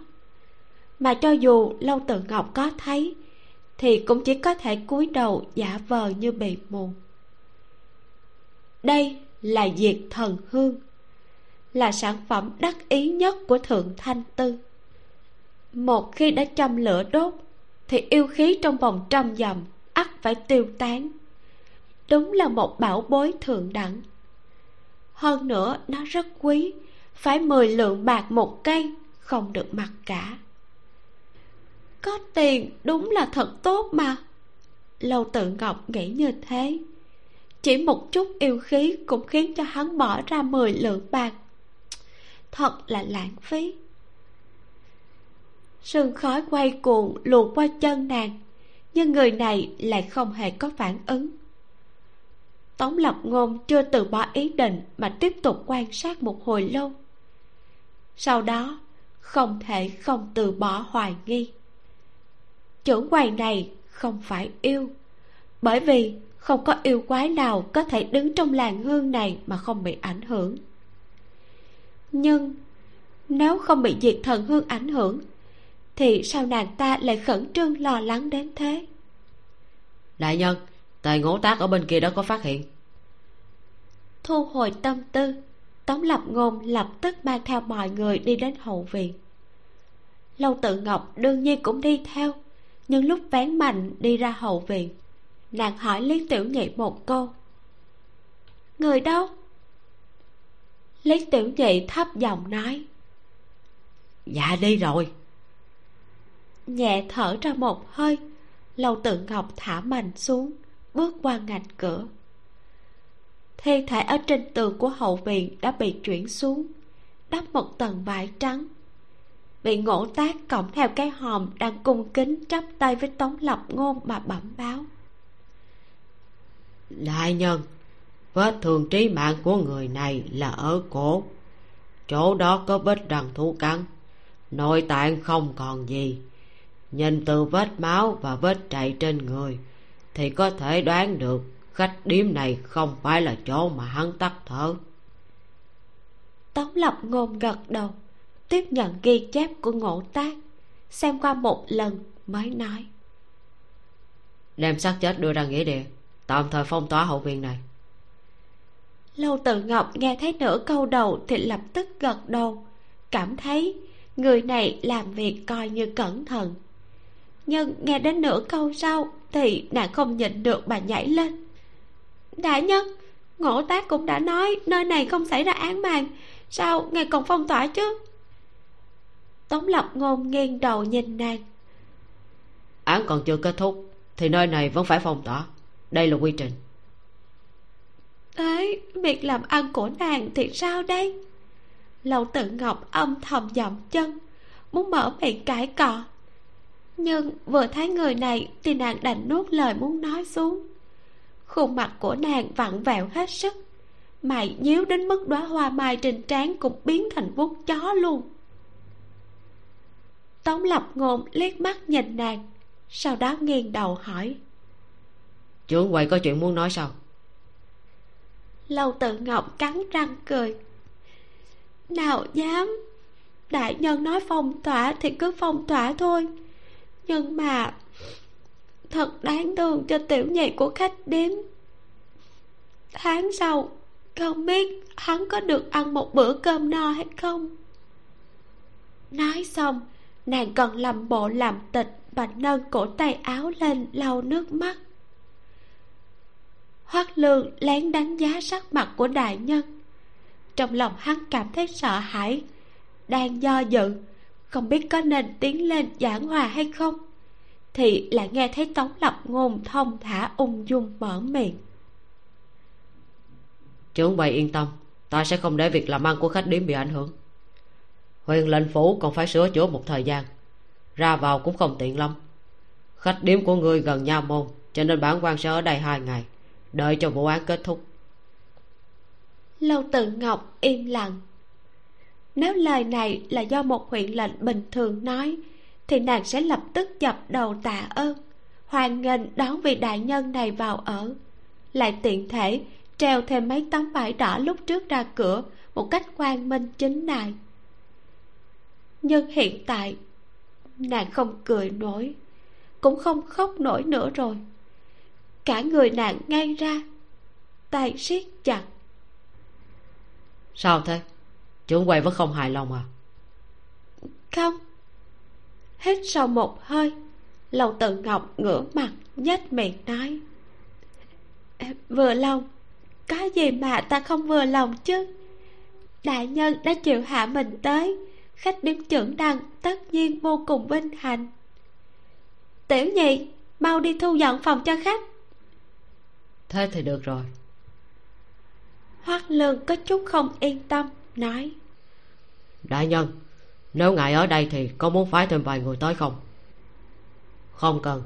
Các ngươi cứ làm việc như bình thường là được. Tống lập ngôn quay người đi về phía đại sảnh. Hắn nói thế nhưng hoắc lương cũng không dám đi thật mà đành đi theo ra ngoài. Sau đó nhẹ lôi kéo lâu từ ngọc nói chú quầy cô phải cẩn thận hơn. Đại nhân ở đây, nếu xảy ra chuyện thì chính là phiền toái lớn đó. Lâu tự ngọc nở nụ cười ứng phó. Trong lòng thì nghĩ, người này còn cần người khác lo cho chắc. Hắn không gây phiền toái cho người khác là đã tốt lắm rồi. Lúc trước, nàng không hiểu rõ con sói yêu cùng hung cực ác kia vì sao lại đột ngột ngừng động tác. Thậm chí sợ hãi quá mức mà xoay người chạy mất. Hiện giờ thấy người này thì lâu tự ngọc đã đoán được nguyên nhân. Đêm qua, sợ là đúng ngày lúc hắn đến trấn yên hà. Từ lân phố đi đến huyện nha, thế nên bầy yêu quái trong vòng mười trượng đều sợ hãi tránh lui, giúp nàng tránh được một màn tù vị của hắn thật sự không có thấp, thế mà dám mở miệng nói với nàng cái gì không tin chuyện yêu ma hứ. Chửi thầm hai câu xong lầu tự ngọc vẫy vẫy tay với tiểu xuân đang đứng bên cạnh, dặn dò. Kêu phòng bếp làm thêm chút điểm tâm cho đại nhân. Dạ. Lúc diệt thần hương gần tan hết, mọi nơi trong khách điếm lại trở nên rõ ràng, cũng sạch sẽ không ít tống lập ngôn đi theo tiểu nhị lên lầu hai. Thấy trước cửa gian phòng đầu tiên tùy tiện treo tấm biển phòng số một chữ thiên. Hắn đẩy cửa vào thì cho bụi lập tức đập vào trong mặt. Đại nhân thứ lỗi gian phòng này đã lâu không có ai ở. Lý tiểu nhị cười làm lành sau đó đi vào lau bàn thay chăn đệm cũng không quên vuốt đuôi nói. Tiểu nhân sẽ dọn dẹp sạch sẽ ngay đây đại nhân chịu khó chờ một chút.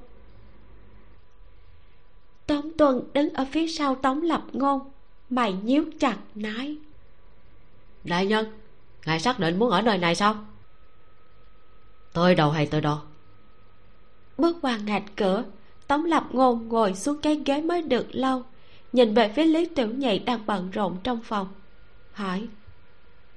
Trưởng quầy của các người mở khách điếm này lâu chưa lý tiểu nhị nghĩ nghĩ sau đó cười đáp. Tiểu nhân cũng không rõ lắm có lẽ là mấy năm rồi. Trưởng quầy là người mệnh khổ. Nghe nói đã từng được đính hôn nhưng trượng phu mệnh không tốt còn chưa thành thân thì đã bệnh chết. Nàng tái giá cũng không được vì thế đành tự mình đứng ra làm buôn bán. Đúng là hiếm thấy. Tống lập ngôn lại hỏi vậy có ai khả nghi từng đến khách điếm này không? Ngài nói lời này thì khó cho tiểu nhân rồi. Khách điếm là nơi người đến kẻ đi lông xà loại nào mà chẳng có. Làm sao tiểu nhân biết được ai khả nghi hay không khả nghi chứ? Lấy tiểu nhị trải chăn đèm xong thì quay đầu cười nói. Nếu đại nhân có yêu cầu thì cứ kêu to một tiếng tiểu nhân sẽ lập tức tới. Làm phiền rồi cửa phòng vừa đóng lại, tống tuần đã ghét bỏ đẩy khung cửa sổ ra.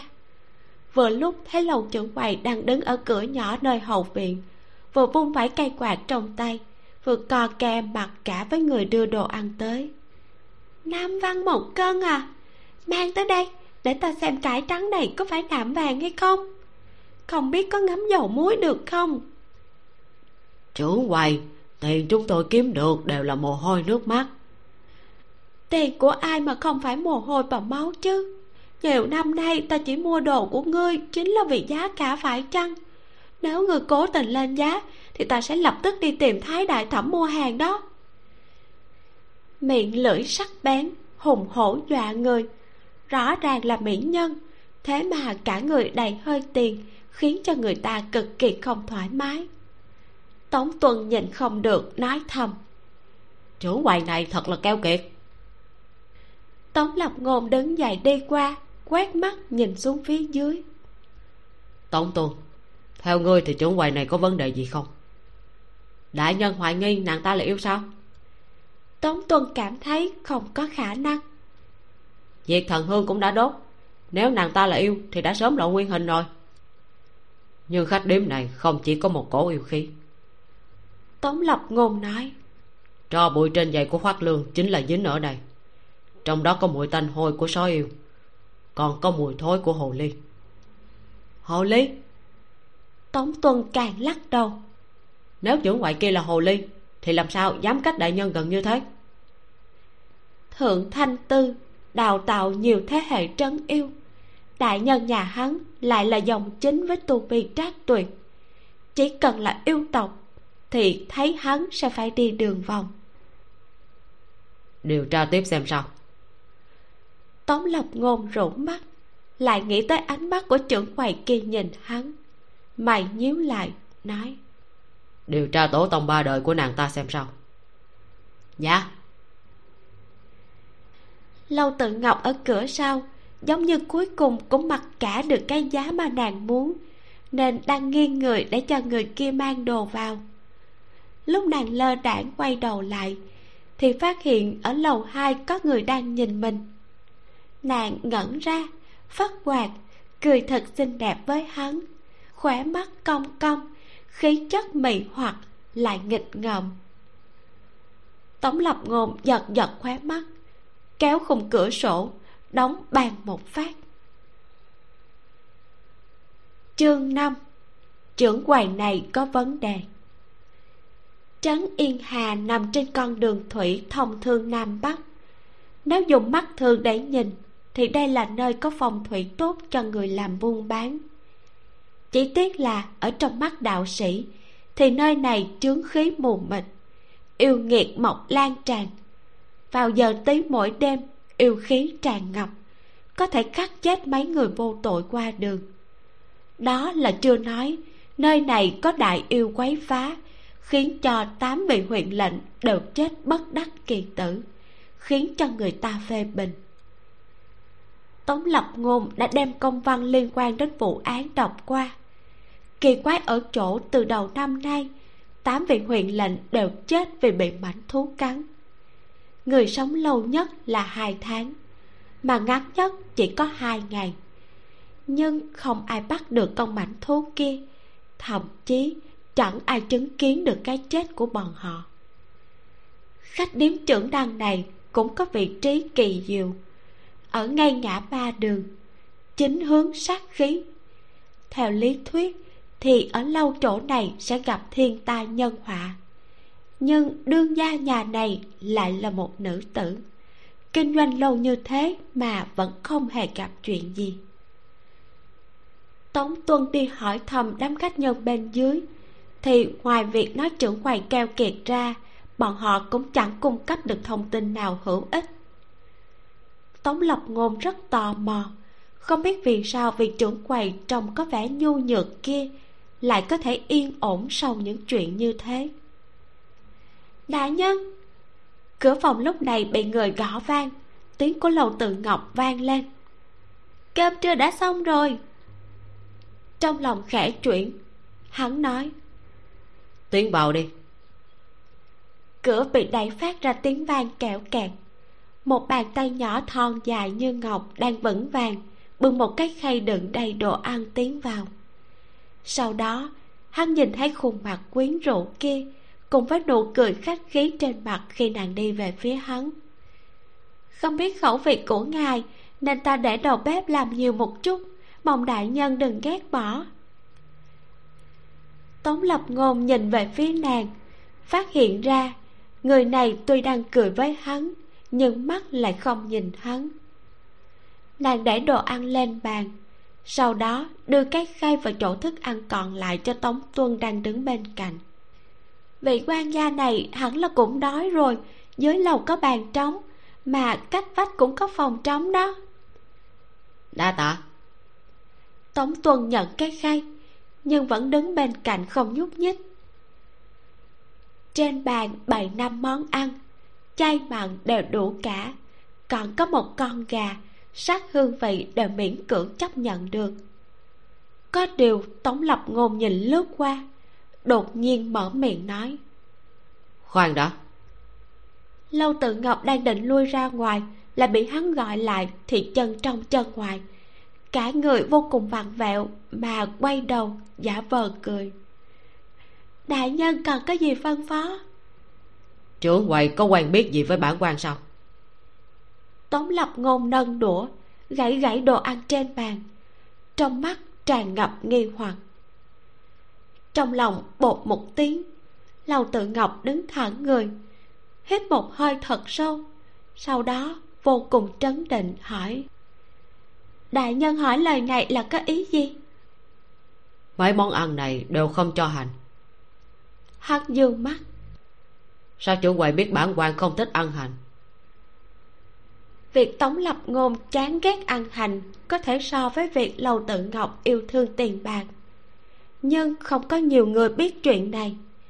Vốn hắn còn cho rằng đây là trùng hợp. Nhưng khi nhìn vào khay đồ ăn của tống tuân thì hắn lại thấy vẫn có hành. Lâu tự ngọc nhếch khóe miệng. Cái này trưởng quầy có việc gì? Xin cứ nói thẳng tống lập ngôn nhíu mày. Từ lần đầu tiên cô gặp ta ánh mắt và biểu hiện của cô rất cổ quái. Cổ quái ư? Lâu tự ngọc lắc lắc cái quạt cảm thấy thật là vô lý. Nàng tự nhận đã bày ra biểu hiện tốt nhất rồi mà. Trừ lần đầu gặp gỡ nàng khiếp sợ quá mức nên mới thất lễ. Còn lại thì đâu có sai chỗ nào. Bảy nàng à? Lầu tự ngọc mỉm cười a vua nói theo. Đại nhân hiểu lầm rồi. Vừa nãy lúc đầu bếp nấu ăn đã làm mấy món này trước.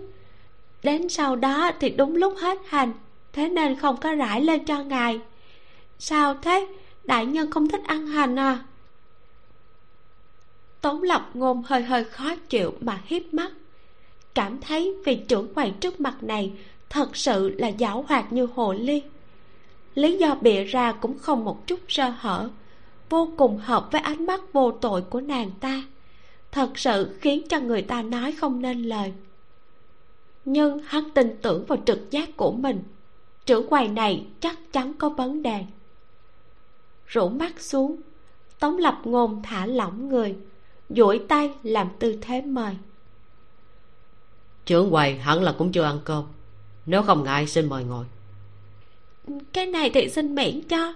Nô gia chỉ là một bá tánh bình thường sao mà dám ngồi cùng đại nhân? Ngồi xuống. Dạ. Quy quy cũ cũ ngồi xuống đối diện hắn. Lầu tự ngọc nhận mệnh mà thở hắt ra. Sau đó tiếp tục cười với người kia. Nghe tiểu nhị nói khách điếm trưởng đăng này đã mở nhiều năm nhưng nhìn tuổi của trưởng quầy thì cũng không lớn. Tống lập ngôn thông thả ung dung mở miệng cô mở khách điếm này khi nào thế? Lại là vấn đề này. Lâu tự ngọc biểu môi trả lời hắn. Khách điếm này là do tổ tông của ta mở. Truyền từ đời này tới đời kia. Đến giờ thì vừa lúc truyền đến tay ta. Nói như vậy thì lâu trưởng quầy vẫn luôn ở huyện phù ngọc sao? Hắn nhìn về phía nàng. Vậy cô có biết chuyện về mấy vị huyện lệnh tiền nhiệm hay không cái này thì ngài hỏi đúng người rồi. Lâu tự ngọc vỗ vỗ tay. Ta đã từng gặp gỡ các đời huyện lệnh ở đây. Hả? Hử? Mấy năm trước chu đại nhân đến huyện phù ngọc. Lúc đó mưa thuận gió hòa thuế ít buôn bán cực kỳ phồn vinh. Khách điếm trưởng đang một năm có thể kiếm được không ít tiền. Nhưng mà bắt đầu từ một năm trước lúc triệu đại nhân tới tiếp nhận chức vụ có một ngày người của nhà môn tới chỗ này đặt tiệc tẩy trần cho ngài ấy. Kết quả ngày hôm sau ngài ấy chết ở huyện nha. Tống lập ngôn nhíu mày. Nguyên nhân chết là gì? Cái này nô gia làm sao mà biết? Lâu tự ngọc không khách khí mà bẻ xuống một cái đùi gà. Chỉ là từ đó về sau huyện của chúng ta giống như là chúng ta án mạng cứ xảy ra liên tục. Các đời huyện lệnh sau đó đều không sống được quá hai tháng. Có người nói là do nhà môn sửa chữa đổi viên đá trấn môn cho nên làm hỏng phong thủy. Vị huyện lệnh thứ hai cũng tới khách điếm này à? Đúng vậy. Khách điếm chuẩn đặc chính là gần huyện nha nhất. Mỗi vị quan đến nhậm chức đều làm tiệc đón gió tẩy trần ở đây ngay cả tiệc đón giá tẩy trần của ngài cũng được hoắc đại nhân đặt ta làm vào ngày mai. Lịch sự văn nhã mà gặm xong một cái đuôi gà lâu tự ngọc tươi cười càng thêm chân thành, nói, nếu đại nhân muốn ăn món gì thì nhớ nói với ta một tiếng trước. Bộ dạng của nàng rõ ràng là đề phòng hắn, thế nhưng miệng ăn rất nhanh, giống như gà nướng là món thiên hạ khó tìm ăn đến mức cả tay đầy dầu. Tống lập ngôn có chút ghét bỏ mà thuận miệng nói. Bản quan không thích ăn thịt gà. Lâu tự ngọc ngẩn ra biểu tình phức tạp nhìn hắn. Sau đó vươn tay ôm ngay lấy đĩa thịt gà trên bàn nhỏ giọng nói thầm thật là khó hầu hạ. Lâu trưởng quầy. Tống lập ngôn vô cùng khách khí mà nhắc nhở nàng tài của bản quan không phải tốt bình thường đâu nha. Lâu tự ngọc lập tức trở tay tác nhẹ cho mình một cái sau đó cong mắt cười nói. Đại nhân đừng trách cái miệng này của nô gia đôi khi nó tự nói đó. Nếu có gì bất kính mạo phạm thì nô gia nhất định sẽ dạy bảo nó nghiêm khắc. Nói xong nàng bưng con gà lên đi thẳng ra ngoài. Đại nhân tống tuần nhíu mày dò hỏi. Mà tống lập ngôn thì lắc đầu. Không phải người tốt, cũng không dễ đối phó. Lâu tự ngọc ôm mâm đi ra ngoài, vừa ăn vừa đi xuống lầu. Trong đại sảnh trống rỗng, chỉ có tiểu xuân đang ngồi cạnh bàn thơ thẩn. Thấy nàng đi tới, thì nhà đậu kia liền chạy ào tới. Chấn quay, theo ý của hoắc đại nhân, khách trọ thường đều đã trả phòng chỉ còn vài khách quen nhưng bọn họ cũng ở trong phòng mình không đi ra ngoài. Ừ biết rồi. Lâu tự ngọc đưa cho tiểu xuân một miếng thịt gà, hỏi nàng. Tiệc tỷ trần ngày mai chuẩn bị đến đâu rồi? Dạ đã chuẩn bị xong rồi, nhưng đầu bếp lâm tự nhiên không thấy đâu. Sáng sớm hôm qua em còn thấy nàng ấy rửa rau, thế mà không biết nàng ấy biến đi từ lúc nào, đến giờ cũng chưa có về nàng ấy về nhà thăm người nhà rồi. Lâu tự ngọc chẳng chút để ý mà xua tay. Em đi giúp đỡ đầu bếp tiền làm việc là được. Thăm nhà sao? Tiểu xuân theo bản năng mà lắc đầu, nói. Sao có thể ạ? À?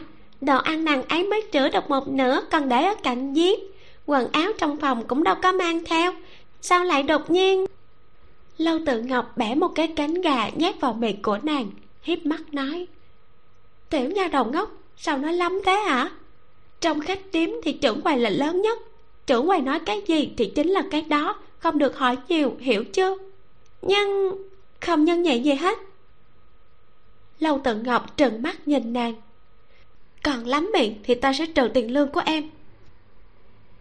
Tiểu xuân mở to đôi mắt vô tội nhìn nàng, sau đó duỗi tay bịt miệng của mình lại lâu tự ngọc theo bản năng quay đầu nhìn lên lầu hai. Sau đó, nàng kéo tiểu xuân qua một góc, thấp giọng nói, khách điếm của chúng ta bây giờ có khách quý. Cái gì nên nói, cái gì không nên nói, em phải hiểu rõ. Đừng để cho người khác dễ dàng dụ, hiểu chưa? Cái này thì có khó gì? Tiểu xuân ửng ngực thẳng lưng đồng ý. Một tiểu nha đầu thông minh lanh lợi như nàng thì có thể bị ai lừa chứ? Nhưng hai canh giờ sau tiểu xuân lại dại ra mà đứng trước mặt tống lập ngôn. Tống lập ngôn vừa mới tắm gội xong cũng đã thay một thân thường phục màu đen. Hắn nhàn tản đứng ở hầu viện ngoái đầu lại hỏi nàng ta. Trưởng quay nhà các người thường ngày thích làm gì? Gió tháng bảy có chút khô nóng nhưng khi thổi qua người hắn đến chỗ nàng thì lại mang theo mùi hương sạch sẽ dễ chịu. Mặt của tiểu xuân lập tức đỏ ửng theo bản năng lùi về sau non nửa bước. Xoa xoa cổ tay áo nói trưởng quầy của bọn tiểu nhân là người tốt. Ngày thường trừ việc trông coi mua nguyên liệu nấu ăn tiếp đón khách nhân thì không làm việc gì khác. Người đừng căng thẳng. Tống lập ngôn xua tay ta chỉ có chút tò mò với chủ quậy của các ngươi, chứ không phải muốn thảm án. Giọng của hắn vô cùng ôn nhu, lại mang theo chút tuổi thân. Tiểu xuân nghe thấy thì vội vàng nói. Tiểu nhân không nói dối trưởng quậy thực sự không có sở thích gì. Ngoại trừ, nàng nghiêng đầu nghĩ nghĩ, rồi đột nhiên vỗ tay một cái. Ngoại trừ, mỗi ngày đến lúc chạng vàng trưởng quầy đều thích tự mình đi đốt đèn ở cửa khách điếm. Sau đó cứ ngồi ở cửa đến khi ánh mặt trời khuất hẳn. Đốt đèn xem mặt trời lặn ư. Tống lập ngôn gật đầu ghi nhớ sau đó lại hỏi. Vậy nàng ấy không nghĩ đến chuyện gả chồng sao? Chẳng lẽ nàng ấy muốn thủ khách điếm này cả đời à? Hắn vừa dứt lời thì dù tiểu xuân có ngốc, cũng nghe ra chút ý tứ khác biệt ở đây. Nàng chớp chớp mắt, đột nhiên bừng tỉnh hiểu ra. Đại nhân là có ý với chưởng quầy. Tống lập ngôn cũng ngẩn ra. Tiểu nhân mạo phạm. Lời còn chưa nói hết, tiểu xuân đã sợ hãi trước quan uy của hắn, vội vàng che miệng lại. Nhưng nhìn thần sắc của vị đại nhân này nàng cũng cảm thấy chuyện mình nghĩ hẳn là đúng rồi. Ngài ấy đột nhiên không nói được gì thế này, thì chính là vì trột dạ khi bị nói trúng tim đen chứ còn gì. Nghĩ lại thì đại nhân đúng là dành cho trưởng quầy nhà nàng sự quan tâm và tò mò độc nhất, thật sự không giống người thường. Ngài ấy không hỏi lý tiểu nhị có gả chồng hay chưa, mà chỉ hỏi mỗi trưởng quầy. Đây không phải có ý tứ với trưởng ngoài nhà nàng thì là gì? Tiểu xuân kích động nhìn hắn. Sau đó lập tức quay đầu nhìn về phía trưởng quầy nhà nàng đang ở trước sảnh trường, trong mắt nảy lên vui mừng. Trưởng quầy cũng là nữ nhân. Nếu gặp được người thích hợp thì nhất định sẽ gả. Đại nhân còn muốn biết tin tức gì về trưởng quầy nhà bọn tiểu nhân thì tiểu nhân sẽ nói hết với ngài. Tống lập ngôn cảm thấy người này khẳng định là hiểu làm gì rồi. Bản quan chỉ tùy tiện hỏi một chút thôi. Tiểu nhân hiểu rõ mà. Không hình như ngươi không hiểu gì lắm. Đại nhân yên tâm. Tiểu xuân cười nói tiểu nhân là người kính miệng tuyệt đối sẽ không nói chuyện này với ai. Chương 6 khách đếm trưởng đăng. Càng bôi thì càng bẩn. Vì thế tống lập ngôn cũng lười nói nhiều hơn. Người ta đã nói như thế thì hắn cũng quyết đoán hỏi tiếp. Trưởng quầy nhà các người có thích ra ngoài không? Ví dụ như thích đi du ngoạn chỗ nào đó. Ngày thường trưởng quầy sẽ không rời khỏi khách điếm. Trừ vài lần ngẫu nhiên đi nha môn nộp thuế thì phần lớn thời gian nàng ấy đều canh giữ ở khách điếm. Nàng thường đi nha môn nộp thuế vào lúc nào? Mồng mọt mỗi tháng tiểu xuân nghĩ nghĩ xong lại nói. Nhưng cũng có ngoại lệ ngày 20 tháng trước chẩn quầy có đi một chuyến tới nha môn. 20 tháng 6 ư sắc mặt của tống lập ngôn khẽ biến. Đi lâu không? Cái ngày thì tiểu nhân không để ý chỉ là lúc vẩy nước quét nhà tiểu nhân vừa lúc thấy trưởng quầy đi ra ngoài. Tiểu xuân giọng của lâu tự ngọc truyền đến từ sảnh đường. Nha đầu này chạy đi đâu mất rồi? Mau tới giúp dọn đồ coi. Dạ tới ngay. Tiểu xuân hoảng sợ cuốn quýt hành lễ với hắn sau đó vội vàng chạy về phía trước. Tống lập ngôn đứng tại chỗ suy nghĩ một lát sau đó nâng bước đuổi theo. Lúc trước trải qua một hồi lộn xộn đồ vật trong khách điếm bị tổn hại không ít vì thế, để chuẩn bị cho tiệc tẩy trần ngày mai, lầu tự ngọc đã mang theo lý tiểu nhị đi mua thêm không ít đồ về.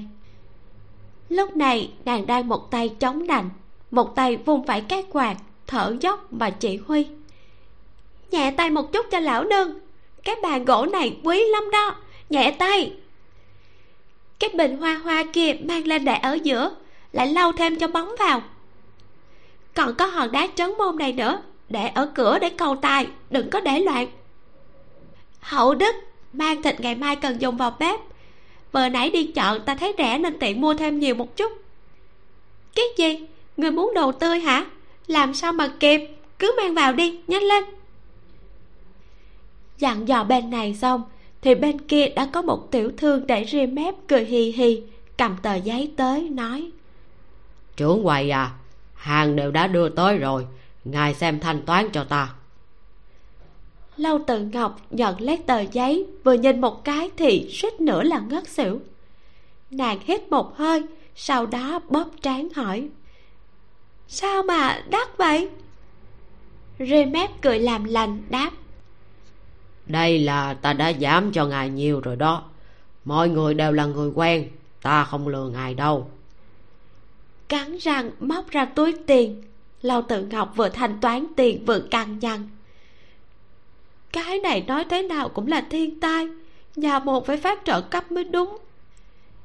Tiểu xuân vừa sắp xếp xong mấy cái bàn ghế, nghe thấy thế thì lập tức đến bên người nàng, nhỏ giọng nói.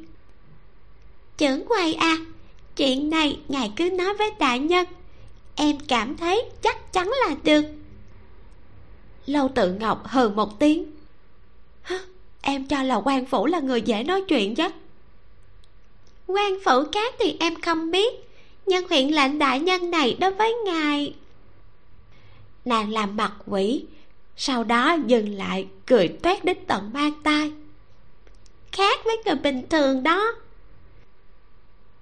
Tống lập ngôn đang âm thầm quan sát trên lầu. Cạn lời, cái gì mà kính miệng? Cái gì mà không bếp xếp? Lâu tự ngọc dùng ánh mắt cổ quái mà nhìn nàng ấy. Em không lo mà làm việc, đầu toàn dùng để nghĩ cái gì không? Không phải em tự nghĩ đâu, là chính đại nhân. Thôi được rồi được rồi. Em đi nhanh vào bếp giúp đỡ đi. Sắp đến bữa tối rồi mà đồ ăn còn chưa làm đâu. Đuổi nàng về phía phòng bếp. Lâu tự ngọc quay đầu lại, tiếp tục đón mọi người đưa đồ tới giống như hoàn toàn không để lời nói của nàng kia trong lòng. Tống lập ngôn đứng ở hành lang khắc hoa mộc lan lầu hai nhìn xuống. Chỉ thấy lầu trưởng quầy tự như con quay, xoay chuyển không ngừng. Vừa vội đối chiếu hàng hóa mới tới, lại tiếp đón khách nhân. Từ khi hoàng hôn cho đến tối mịt, đến nước cũng không kịp uống. Bên ngoài trời đã tối, cũng đến giờ lên đèn. Nếu đúng theo như tiểu xuân nói thì lúc này lâu tự ngọc hẳn là sẽ đi ra cửa đốt đèn ngồi. Nhưng tống lập ngôn đợi một lúc lâu vẫn không thấy nàng động đậy. Trốn quầy lý tiểu nhị bưng bữa tối ra thuận miệng hỏi. Hôm nay chúng ta không đốt đèn ư? Lâu tự ngọc cũng không thèm nhìn chỉ xua tay. Không cần đốt. Lý tiểu nhị vô cùng kinh ngạc hắn đến khách điếm đã nhiều năm, mỗi ngày đều thấy trưởng quầy đi đốt đèn. Sau đó ngồi ở cửa hồi lâu, ai gọi cũng không thèm để ý.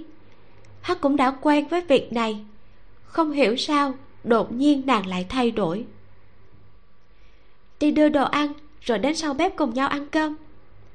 Buổi tối hôm nay có thêm đồ ăn, còn có rượu nữa. Lâu tự ngọc lấy cây quạt vỗ vỗ vai hắn đa tạ trưởng quầy. Ánh hoàng hôn đã tắt. Ánh trăng lặng lẽ dâng lên. Bên bãi đất trống ngoài phòng bếp của khách điếm có một cái bàn vuông. Bốn người vây quanh.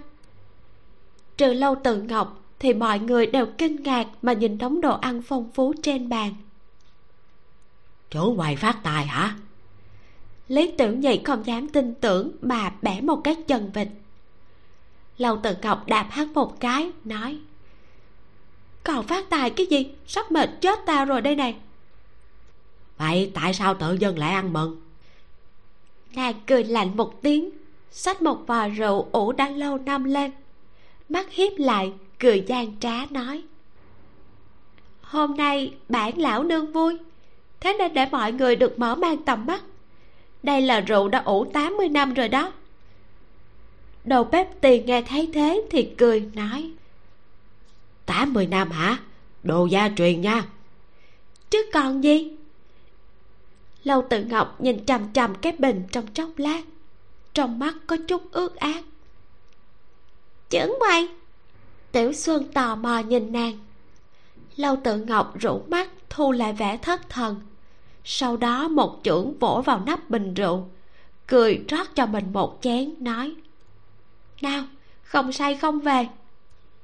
Được. Mọi người đều cười rộ lên. Lý tiểu nhị chuỗi tay đón lấy vò rượu trong tay nàng. Nhưng ai ngờ nàng lại hoàn toàn không có ý buông tay. Nàng cứ thế một tay ôm vò rượu một tay cầm bát rượu uống cạn. À uống ngon thật. Vui sướng mà xoa xoa cái miệng.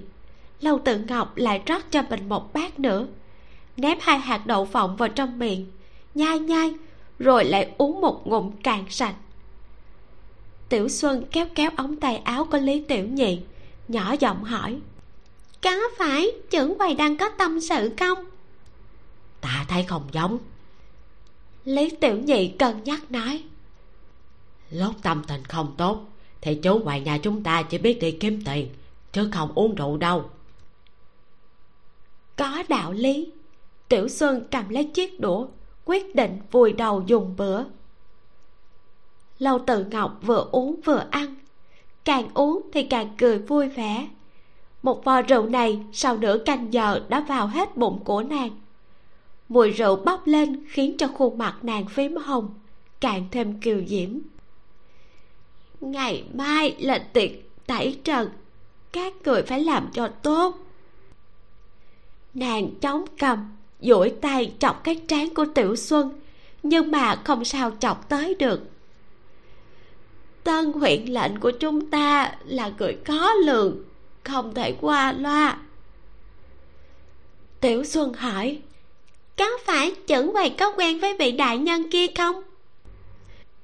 Lâu tự ngọc lắc đầu, không quen biết, sao ta lại quen hắn chứ? Hắn cũng đâu có quen biết ta ta chỉ biết hắn lợi hại. Hắn vẫn luôn cực kỳ lợi hại.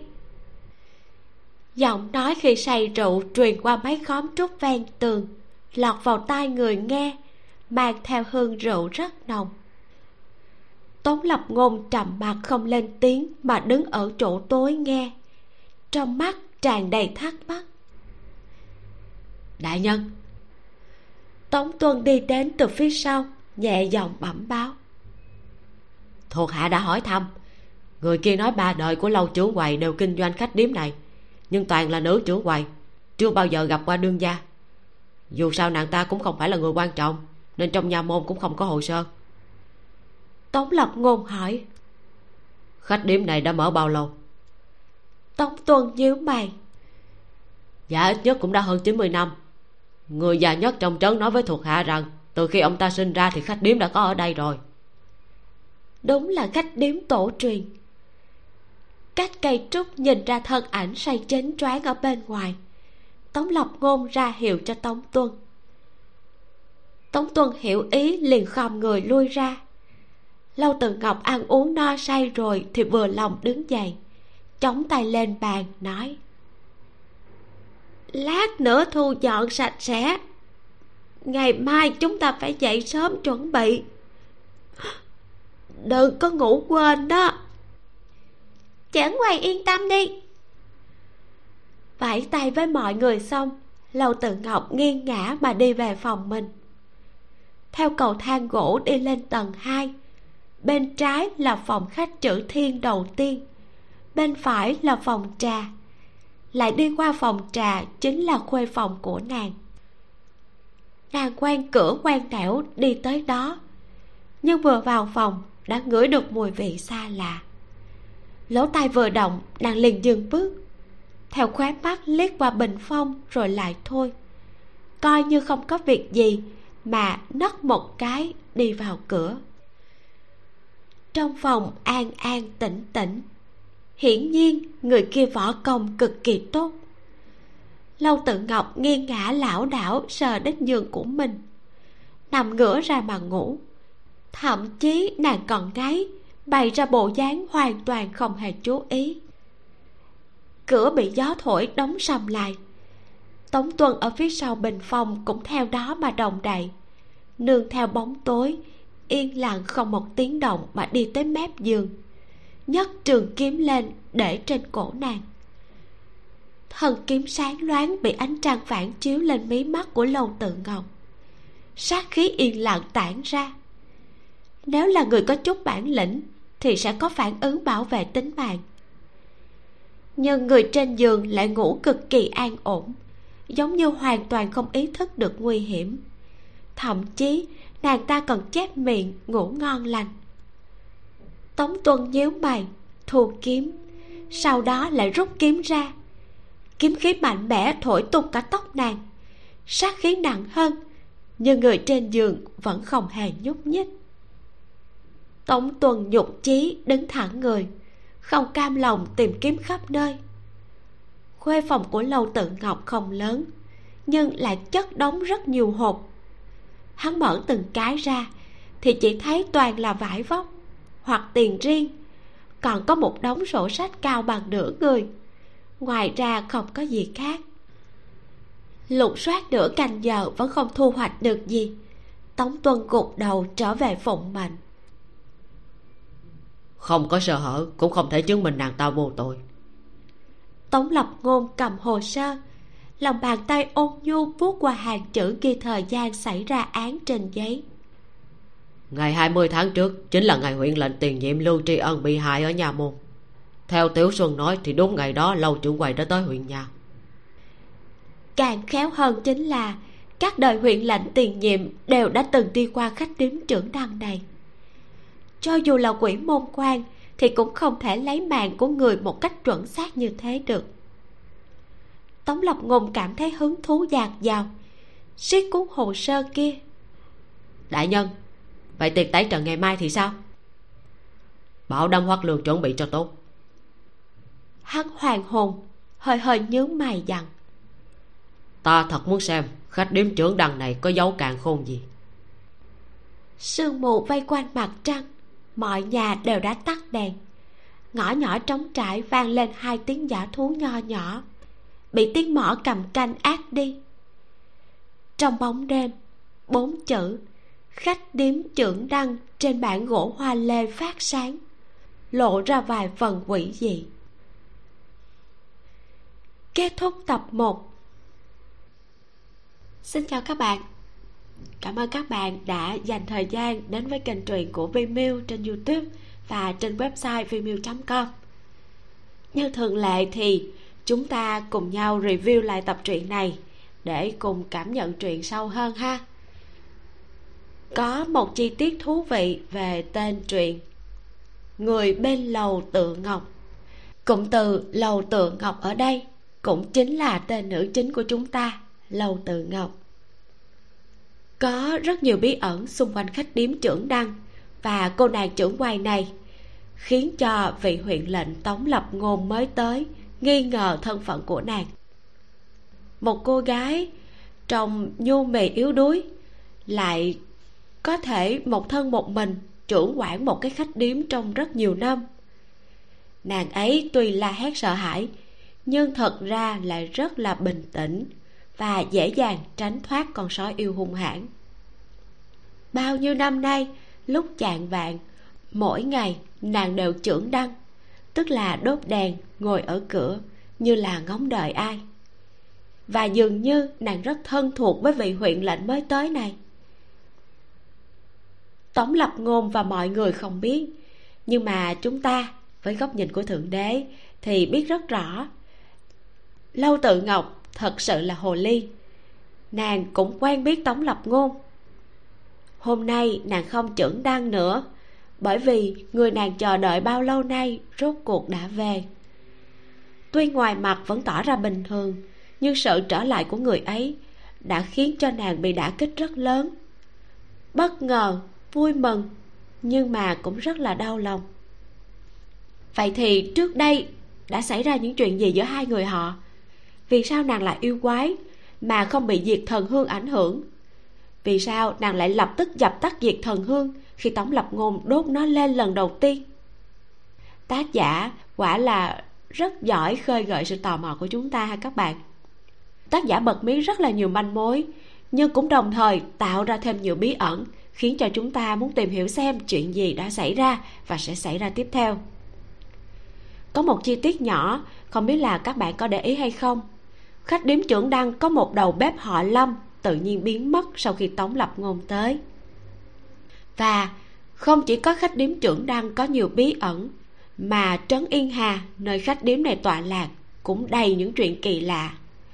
Trước tống lập ngôn đến thì có tận 8 vị huyện lệnh bị chết đột ngột vì bị mảnh thú cắn. Đây cũng là lý do chính đã đưa tống lập ngôn đến nơi này làm huyện lệnh hắn phải điều tra ra chân tướng của vụ án này.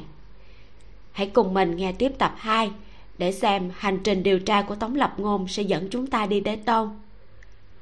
Bật mí với các bạn là, trưởng quầy lâu tự ngọc không đơn giản, nhưng mà vị huyền lệnh tống lập ngôn này lại càng không đơn giản hơn, càng có nhiều bí ẩn hơn đó.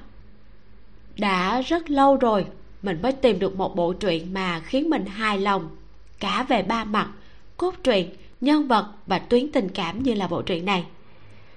Nếu như bạn thấy bộ truyện này cũng thú vị giống như mình thì hãy bấm like, đăng ký kênh youtube vimeo đọc truyện tình và bật chuông thông báo, hoặc là theo dõi website vimeo com để tiếp tục nghe những tập truyện mới của bộ truyện nha.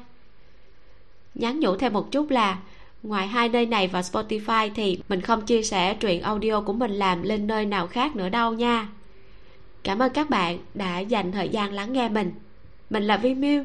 Xin chào và hẹn gặp lại các bạn trong tập sau.